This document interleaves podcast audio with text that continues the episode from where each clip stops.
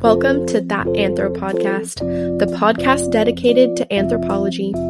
Together, each week, we will be learning from the experts and researchers that are researching our pasts and today's problems. My name is Gabriella Campbell, and I'll be interviewing a new guest each week to bring to you the latest and greatest in anthropology, based right here out of Santa Barbara. Join me for weekly episodes, whether you're an anthropology buff or looking to learn something new. Welcome to That Anthro Podcast. And now, a word about the sponsor of our podcast, Anchor.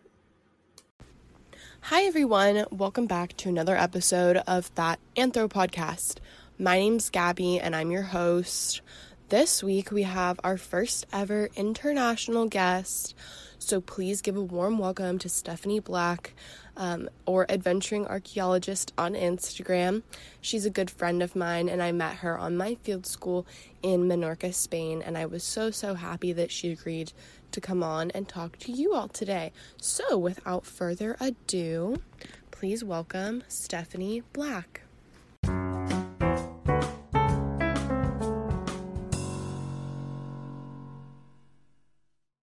Hi, Steph. Welcome on the podcast. Thank you for having me. I'm so excited. Well, first of all, you are our first ever international guest, and listeners, Steph is recording today with us all the way from Australia. We even had some technical problems. It was very fitting. so, thank you for so much today for joining me on the podcast. Why don't we start out with you telling um, the listeners a little bit about yourself, uh, your interests, where you went to uni, etc. Well, I am obviously from Australia, if you can tell from my accent. Um, I don't. I suppose for interests, I'm obviously really into archaeology. That's like what my degree is in. Um, I went to uni at Macquarie University, which is like five minutes down the road from my house, so it was very, very convenient. And yeah, I live in Sydney, Australia, so that's often quite easy for international people to know where that is. Yes. Um, so, what are some of your favorite things or memories or places growing up and living currently in Australia? I love our wildlife. I never ever get bored of sitting out on my back deck and being able to hear the kookaburras laugh in the trees.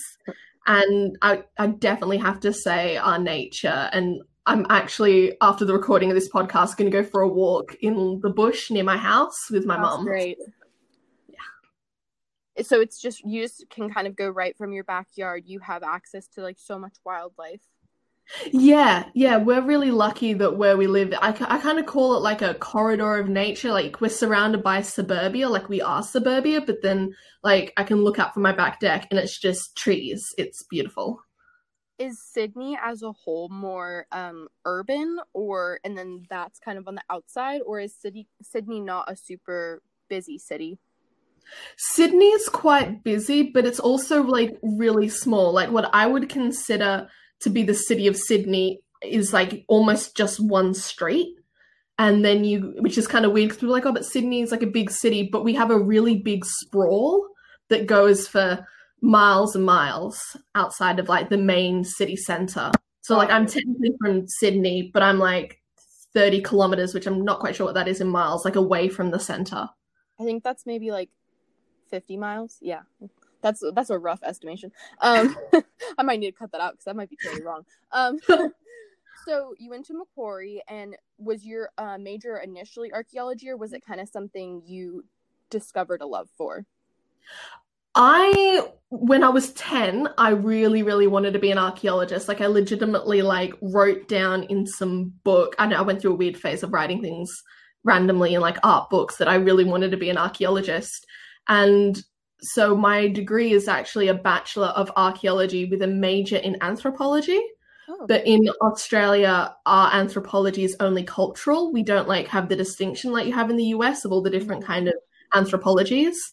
Um, and I literally walked into my bedroom because my mum, I was like 17, and she's like, You need to figure out what you're doing your degree on. And I'm like, I don't know what I'm doing and I just went onto my laptop and I was like, oh, there is a Bachelor of Archaeology. I don't need to learn an ancient language because I am terrible with languages. I was like, brilliant. This sounds great. And I just chose anthropology because the the major choices were in alphabetical order. and I was really into watching Bones at the time. And I was like, oh, yes. oh, an anthropologist. I'll, I'll do that. Yay. Yeah. A lot of foresight on my part, a lot of planning, as you can tell. Yeah. Well, I think uh, honestly, that's I mean, that's kind of how I got interested. Was definitely Bones, and then I was mm. like, I love the the treasure hunting movies. Not that ar- real archaeology is treasure hunting, mm. but that that the idea of m- many cultures, travel. I always knew like I wanted to do something with travel. Um, which brings me to that you've done a lot of travel both for fun and for archaeological projects, which we'll get to kind of late later in the episode. Um, but mm-hmm. what have been some of your favorite favorite countries that you've traveled to, and some of your favorite like memories and activities you did um, while you were traveling? That is such a difficult question because I feel every country has something so unique about it and has oh, been so different.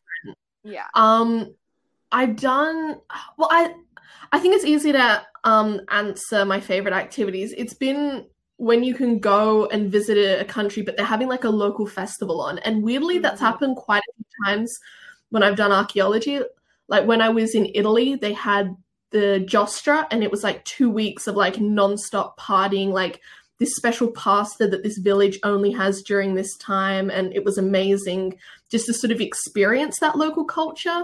And when I was in Poland, I think they said it was like a music festival or something. I didn't really understand because I don't speak Polish, but it was really cool.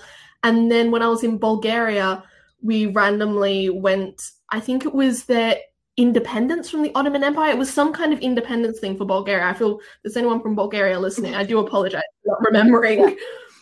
we just, I, like, the supervisors hadn't fully explained what the event was, so we just showed up and there's like tanks and people cheering and waving the Bulgarian flag, and we're like, "Yay! What what are we celebrating?" That's really cool. But yeah, um, if you had to say, what what are countries that you repeatedly like to visit or plan to in the future? Obviously, where things are different right now, but yeah, I would love to go back to Italy. The last time I was in Italy was 2016 when I went for the archaeology that I was doing and uh, there's just something I really love Italy. Um, probably some more of Eastern Europe because that's where my mum's from, and she's done like a DNA test and found like the specific region of Eastern Europe where she's from. So I would love to kind of go there and explore more. But I love Poland. Poland actually is probably Poland's my favorite country, I would say, and Prague is my favorite city which I know sometimes can be a bit controversial for Prague. That that is one of my my grandmother's favorite cities when she visited Prague. She loved it.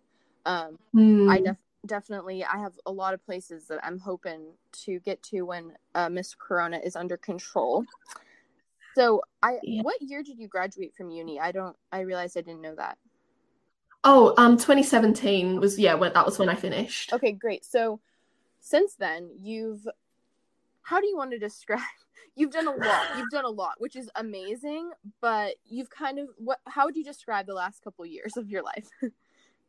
um, a lot of flights yeah. for a girl who like didn't take her first flight till she was 13 and then her second one not till she was 16 i feel like i'm making up for lost time or something i, I yeah i'm really good at packing my suitcase for yeah, archaeology. I'm I'm like I've got it down to a T. Yeah. But I still somehow manage to forget things. I'm seriously, you would think for someone that does as much traveling as me, I would be like, I can I have everything. No, there is always something I forget. I think I think everyone's like that. You are not alone. Um packing is being able to pack a good suitcase, that that's a skill. Um mm-hmm. so when you graduated from uni, kind of what what was your mindset going forward? You took a lot of like volunteer field opportunities was that the plan or did those kind of like just fall into your lap 2019 definitely I did not plan. The only thing I planned was going to an archaeological dig in Dubai for three months, and I had a return flight to Australia. I didn't return to Australia till March of 2020, so that gives you an idea of mm-hmm. how I planned it. Um, when I originally graduated, I like knowing what's happening in the future, and the idea of not knowing what I was doing once I finished my bachelor's was terrifying to me. Mm-hmm. So I actually went and worked as a house tutor in the UK in a boarding school up in Yorkshire. So the north of England, it was very cold. Which uh, um, your stories from that entertained me through our field work together. I have to tell our listeners um, not oh. necessarily maybe for this podcast, but those are some that you had. You had one. You had an interesting experience being a house mom. Yeah, it was definitely an experience. That's a very polite way, I think, of saying that. But it's because I'm a dual citizen with the UK, so my mum's English, so my accent isn't 100% Australian. So if so, yeah, if anyone from Australia listens, they'll be like, "This isn't a real Australian accent." Um, and if I work for three years in the UK, I don't need to pay international student rates mm. for masters, and that's what I really want to do is do my masters and just kind of further education. Just because there's more opportunities in Europe, and England was kind of the easiest place for me to look at doing that. So that was the main reason. Yeah. And then over the summer of 2018, I went on an archaeological dig in Spain and I had a very good experience at the field school. And the director offered me the opportunity in January of 2019 to volunteer work at, I know how you describe it, in Dubai on a dig he was doing there for three months. And I was like, you know what? I am having an interesting time at the boarding school, but I think this is sort of a once in a lifetime opportunity. And so I took it. Yeah. Um, so we'll we'll get back to your experience in Dubai, but first, um, I kind of want to. What is your overall perspective? You've now done a lot of various field projects and excavations. What it, what's kind of your overall perspective? What have you learned through everything that you're like, oh, now I have a, this information like going forward? and also i really want to talk about since you have worked in so many different countries uh, there's a lot of different like cultural and um, cultural practices in regards to like archaeology but also governmental like restrictions um, and kind of what has your been your experience with all of that it has been interesting. I think definitely, I think back to myself, like little 2016 me going off to do pottery analysis in Italy and I suppose there was a level of naivete about the whole situation. I'm kind of a very um, introverted person, which you wouldn't think, but I took the Myers Briggs test. It said I was an introvert, and I was like, hmm, I kind of agree with a lot of stuff that's being said here. Um, and you can't, you really need to put yourself out there for archaeology. Like I've been to so many digs where people have come from overseas and they're you know we can be in some really remote places and you do need to be prepared for the remoteness of the job. Yeah. Um you'll be in like places where people don't speak english and that's that's just how it is. And so you need to find some way to adapt. Hand signals and pointing goes a long way. Also like emphasis in words. You can you can tell a lot um so also being able to advocate for yourself and sort of go hey i'm not comfortable with this situation or you know what the fact we haven't had any running water for a week is probably a problem. And for some reason our housekeeper had a one year old's birthday party that had fireworks going off at midnight and people screaming outside the window at 3 a.m. Yeah, we're not going to be happy and perky at 7 a.m. to go walk through fields for six hours. Mm-hmm. So, can we not do that yeah. today? Um, That's something yeah, about archaeological work too. Is that lock? You're you're not well. Maybe some people are, but I would say most people are. You're not staying in a hotel while you're doing no. your work. You're normally staying either in a in a local residence or some something like that, and mm-hmm. so you're living in doing different customs than you would normally do at home. Especially, I feel like as an American, um, there's there's transitions um towards that and so you like you lived in spain for two months okay i think yeah was that yeah. the longest you've been in one place or no um during that, well, that time of bouncing around yeah i mean in october of last year i finally got my first paid job in archaeology in oxford in the uk so that was kind of that was five months i was there before i came back mm-hmm but previous to that, yes, Spain was kind of the longest I'd been quote unquote volunteering. Yeah. Um, the beautiful, foreign the beautiful Menorca. Oh, I miss it so much. Do you know how many times I'm like, especially with this warm weather, I'm like, you know what? I could, I could just, I could just go to the beach right now. Yeah. You know, just jumping off those rocks or just sunbathing. Mm-hmm. Or some pomada. Mm-hmm. I got my parents pomada. We like got gin and stuff, and I was like, guys, we need to drink this. And I feel like I was the only person who was enthusiastic about it and liked it. Oh no, I loved that and uh, just all the mm-hmm. memories I have from that trip are really wonderful. It was such a great group of gals and a few. What we had like two or three or three guys, but um, and obviously yeah. you were a big part of that as well. Um, so let's let's talk all about Dubai. What was the it, what was the experience, both the work, but also obviously a big cultural shift and scenery and uh probably culture and environment shift.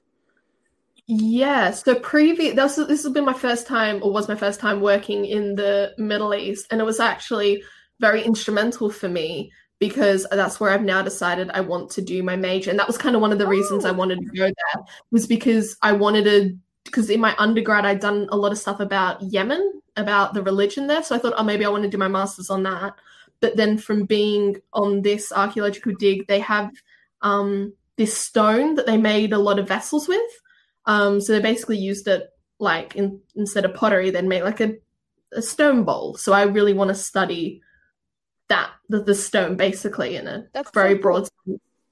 Yeah. Um, it was definitely an, an interesting experience. Like my supervisor, um, before we went when I was in Spain, was kind of explaining. He was like, you know, it is a different culture. You do need to be aware that um, it's a Muslim country. Mm-hmm. Um, in some respects, it is quite conservative. So there, those were kind of considerations you don't really have to think about when you're in Europe, mm-hmm. even with the different cultures.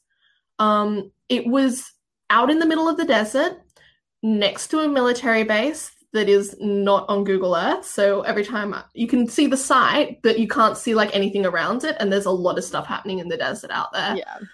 Um, and you're we were a 40 minute drive thereabouts from internet and that was just like a small little cafe in, in amongst all these apartments randomly in the middle of the desert and then i think i feel it was like an hour from dubai or something like we were out out in the middle of the desert so when i say oh yeah i was in dubai yeah. people are like oh like city i'm like no no not the city. yeah but you did um, get to do some traveling in the city i've seen a couple beautiful pictures of some monuments you saw Yes, we did because we had three months there and kind of we were in the middle of the desert and like you don't want to stick out there. So like every weekend we'd be going off to different things like going to Dubai, Abu Dhabi.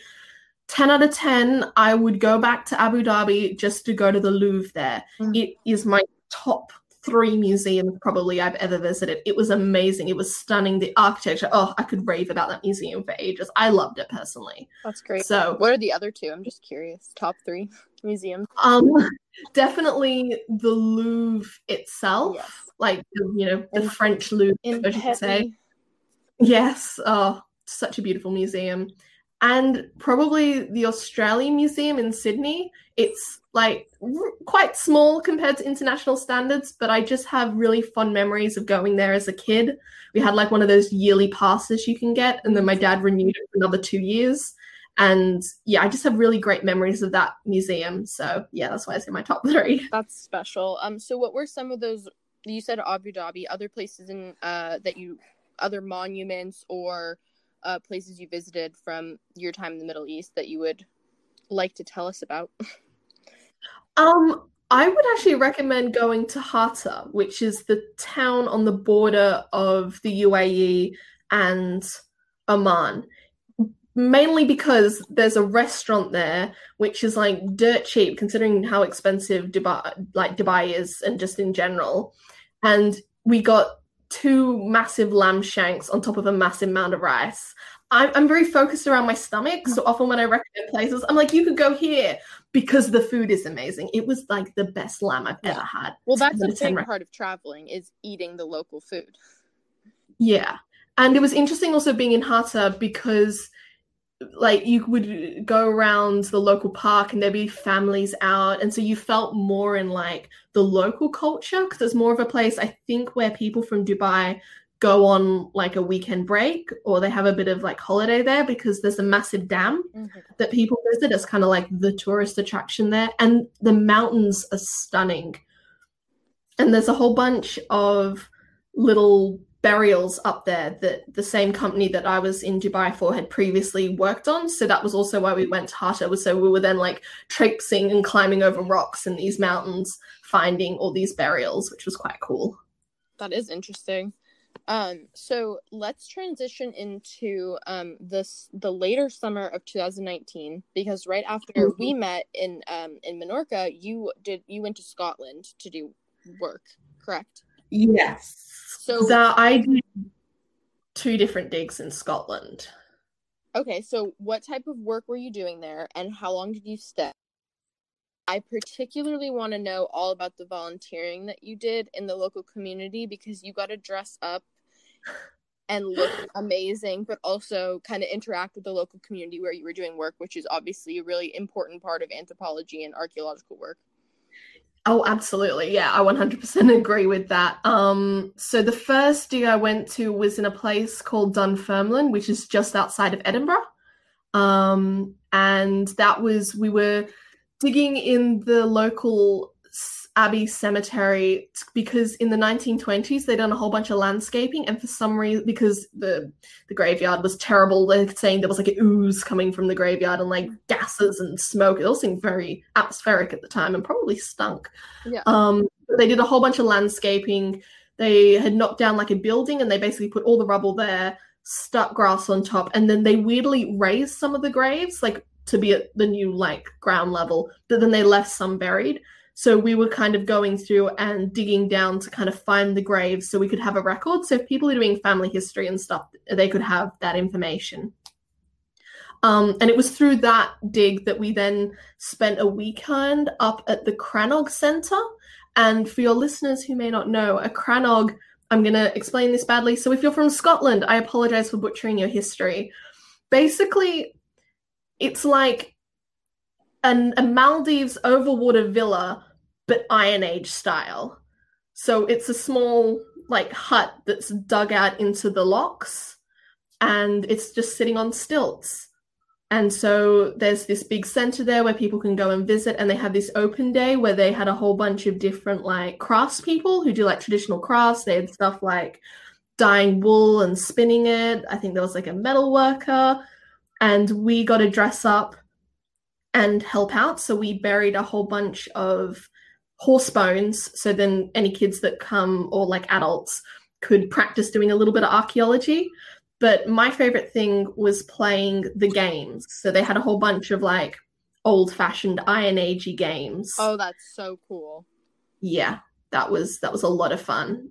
It was really cool getting again to like interact with the public and kind of talk about archaeology. But the best thing was we actually got to sleep for one night in the Crannog.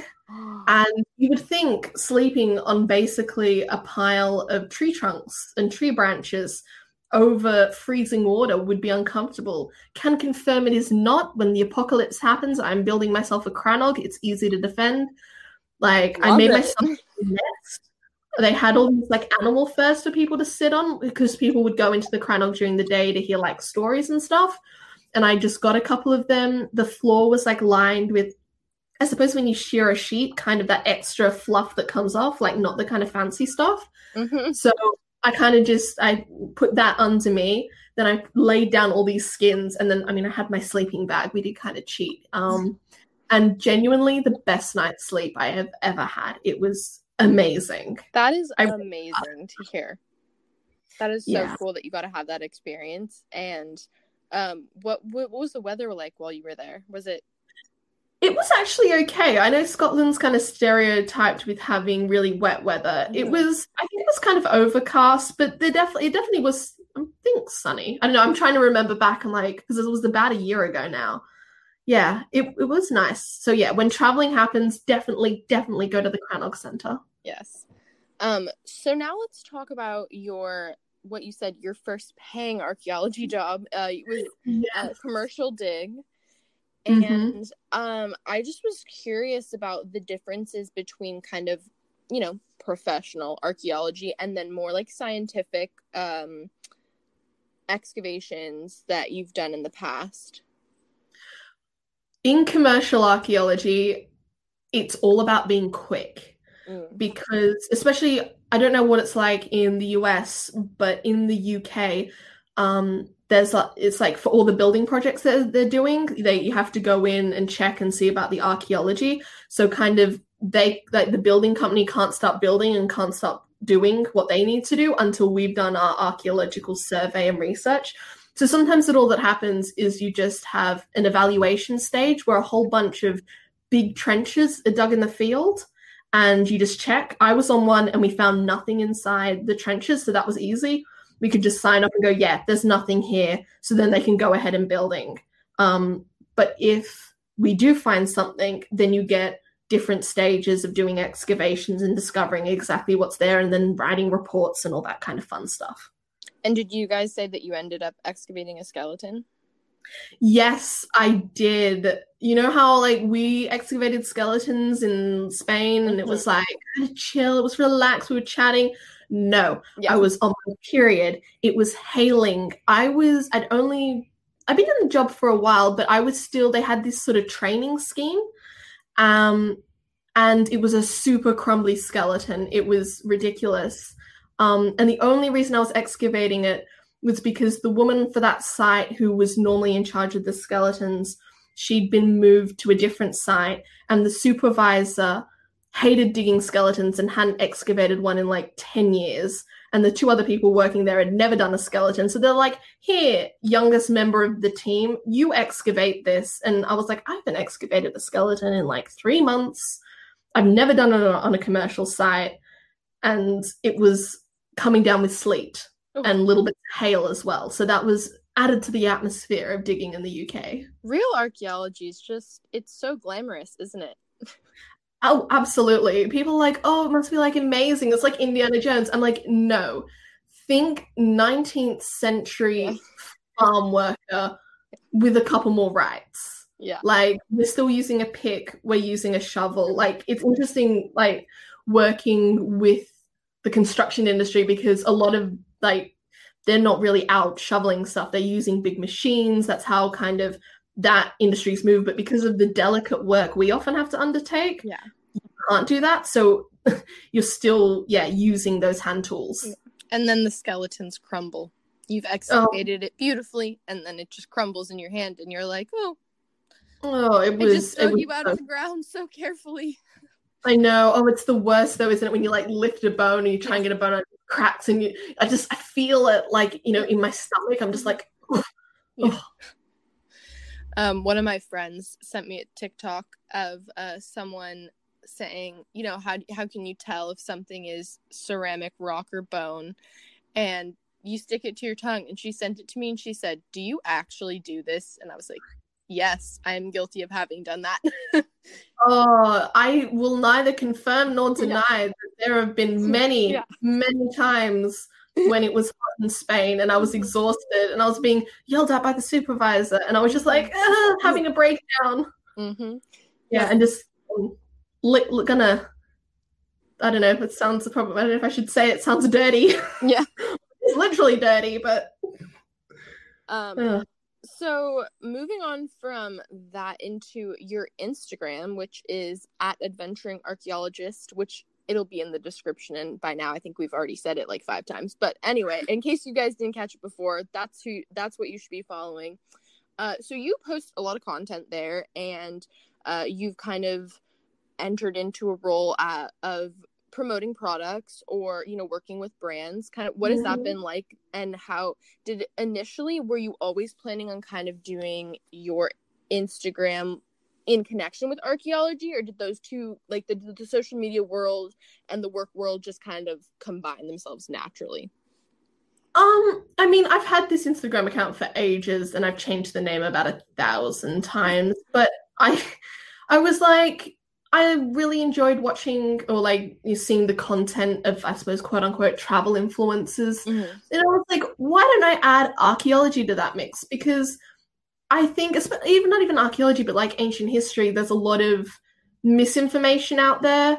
Um, I did have links sent to me about how Native Americans were actually like African and there'd been like an African empire before European settlement. Um, that was interesting.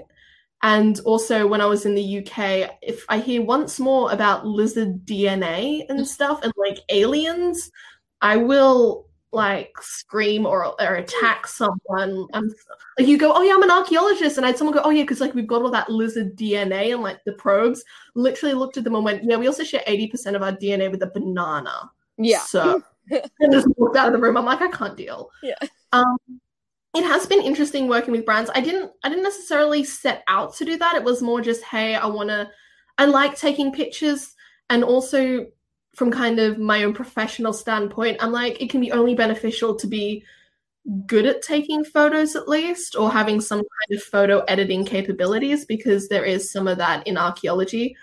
Like you need to take pictures of all the sections you dig and kind of stuff like that. Definitely. Um, it was also useful when my laptop got stolen, so I had all of 2019's pictures stolen as well. oh, um, except ones I posted on Instagram and Facebook. So I was quite thankful for it when that happened. Yeah. Is it also is it something you're hoping to continue to grow? yes, yes, it definitely is. I've just joined an agency, which sounds super profesh, and I attended my first event um, up in northern New South Wales on the coast in a place called Byron Bay that felt very fancy. There were some like D-list celebrities there that I didn't know who anyone was. I like showed up to this event. It was very older millennial, felt late 20s, early 30s kind of crowd. And I'm like, I don't really fit in here, but okay. Uh, you got to explore a lot around Byron too. I was following on social media. Looked like fun. Yeah. It was beautiful. And I'm also because in my even though I studied in Australia, I didn't learn a lot of Indigenous history. So kind of through my Instagram and like just in general in Australia, we have this deep and rich history that people don't really know about. So I'm trying to do my little bit. Like I've been trying to put um, the names of local uh, clans and nations and all that kind of stuff into my captions and kind of give a little history because obviously I'm obsessed with history. So it's also my own personal rabbit hole that I go down. And I'm like, why not share it with my platform? Yeah, it's wonderful. You're getting to disseminate that information, and especially when it's about, um, is it the Aboriginal population of Australia? Yeah. Yeah. Yeah. When it's especially about the native populations, it's so important to be educated Mhm. on that, especially if you live there or you're visiting there. Um, Hmm. being, you know, as informed as we can. That's that's that's the goal. Uh, yeah. So the last thing I have to ask you is do you have any book or podcast recommendations for my listeners? But also I I'll, I'll definitely it'll it'll I'll be listening to them too. Um because I it's something I kind of want to start asking my guests because I know we're we're all bored. Like we're all trying to find things to do and all the people I have on the podcast are so interesting. So do you have anything that you've been listening to or reading that you would like to share Um, I really got into the My Favorite Murder podcast, and I was listening to that all the time while excavating um, when I was in the UK. It helped distract from the cold weather. A little bit surreal though when you're hearing about like serial killers and true crime, and then you're looking down at the body that you're putting into bags, and you're like, yeah right, this this isn't weird at all. Mm. But yeah, I I that's that's been my main podcast I've listened to. But then I've been doing a lot of audiobooks with my mum, and we're currently going through the Mortal Engine series. We're on to the third book. Um, so yeah, I've been enjoying that. So not nothing terribly like academic or highbrow. I've been in isolation watching a lot of Netflix as well, not gonna lie. Oh, I have been too, but now I'm forcing myself to also Mm. consume some intellectual content. Like I got some murder mystery books by Patricia Cornwell. Um, Okay. she's a she. It's it's based off her life, but it's fictional, and it's like um, you know, forensics. Cor- she's a coroner, and so then you know, working with the FBI, and it's it's very um, it's like watching a very extended episode of CSI or something, but you're reading it. It that those have been what I'm obsessed with, and then my other recommendation for our listeners is the Ologies podcast by Alie Ward. I've posted on the Instagram a few times, and I cannot emphasize enough checking it out because first of all, she has any like any ology. So Egyptology, mam- mammalogy. I'm trying to think of. She has like every like these niche subjects, and it is so cool. There's also a lot of anthro, obviously, is really cool. But that has been my obsession, and I hope one day I'm a cool enough podcaster to reach out to her, and she'll see that. you are a cool enough podcaster.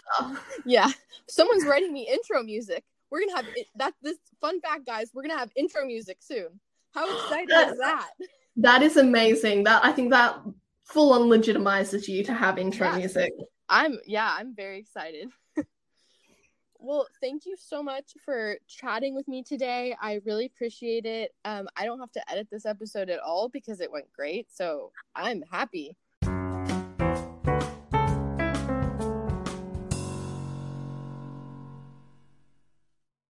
Hey, thanks for listening. Give us a follow on Instagram at That Anthro Podcast for more behind the scenes content. Also, make sure to check out our other episodes and leave us a rating on Apple if you liked us. Thank you.